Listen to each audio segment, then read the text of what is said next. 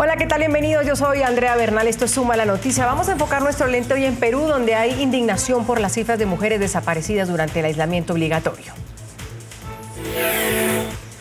Según la Defensoría del Pueblo, 915 mujeres desaparecieron durante el tiempo que duró la cuarentena por la emergencia del COVID-19 en el país, es decir, del 16 de marzo al 30 de junio, tres meses y medio. Vamos a revisar estas cifras. De esas 915, 309 corresponden a casos de mujeres adultas y 606 a niñas y adolescentes. Esto equivale en promedio a 10 denuncias por día y un caso cada tres horas.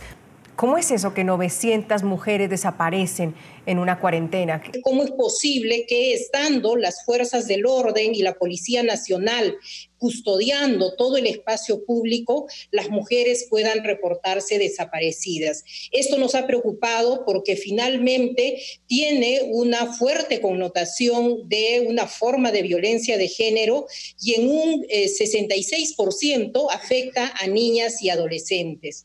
El gran problema que tenemos en nuestro país, Andrea, es que falta que se puedan poner en funcionamiento muchos instrumentos que están reconocidos en una ley que tenemos desde el año 2018. Estamos hablando de cifras durante la cuarentena, pero la desaparición de mujeres en el Perú, el asesinato de mujeres en América Latina, la violencia a mujeres en América Latina no tiene que ver con la pandemia, no tiene que ver con la cuarentena. Estas cifras de las que hablamos y estos números tienen un rostro y, tienen un rostro estas mujeres desaparecidas y tienen un rostro de la familia que está todos los días angustiada buscándolos y esperando que su hija regrese a casa, por supuesto, en el mejor de los casos, o saber qué pasó con ellas. Estos tienen nombre, tienen apellido.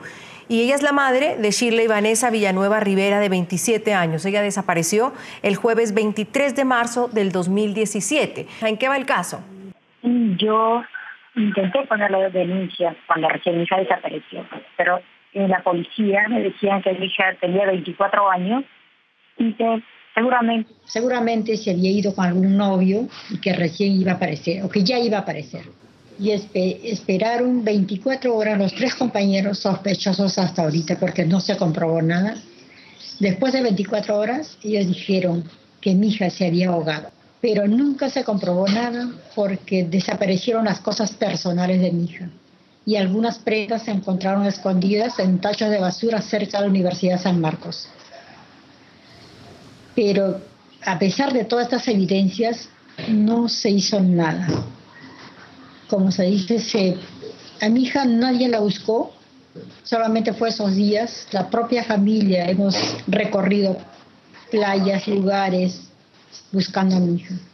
Puede escuchar más conversaciones como esta en Zoom a la noticia de lunes a viernes a las 3 de la tarde, hora de Bogotá, Lima y Quito, 4 de la tarde, hora de Caracas y de la costa este de los Estados Unidos, por NTN 24.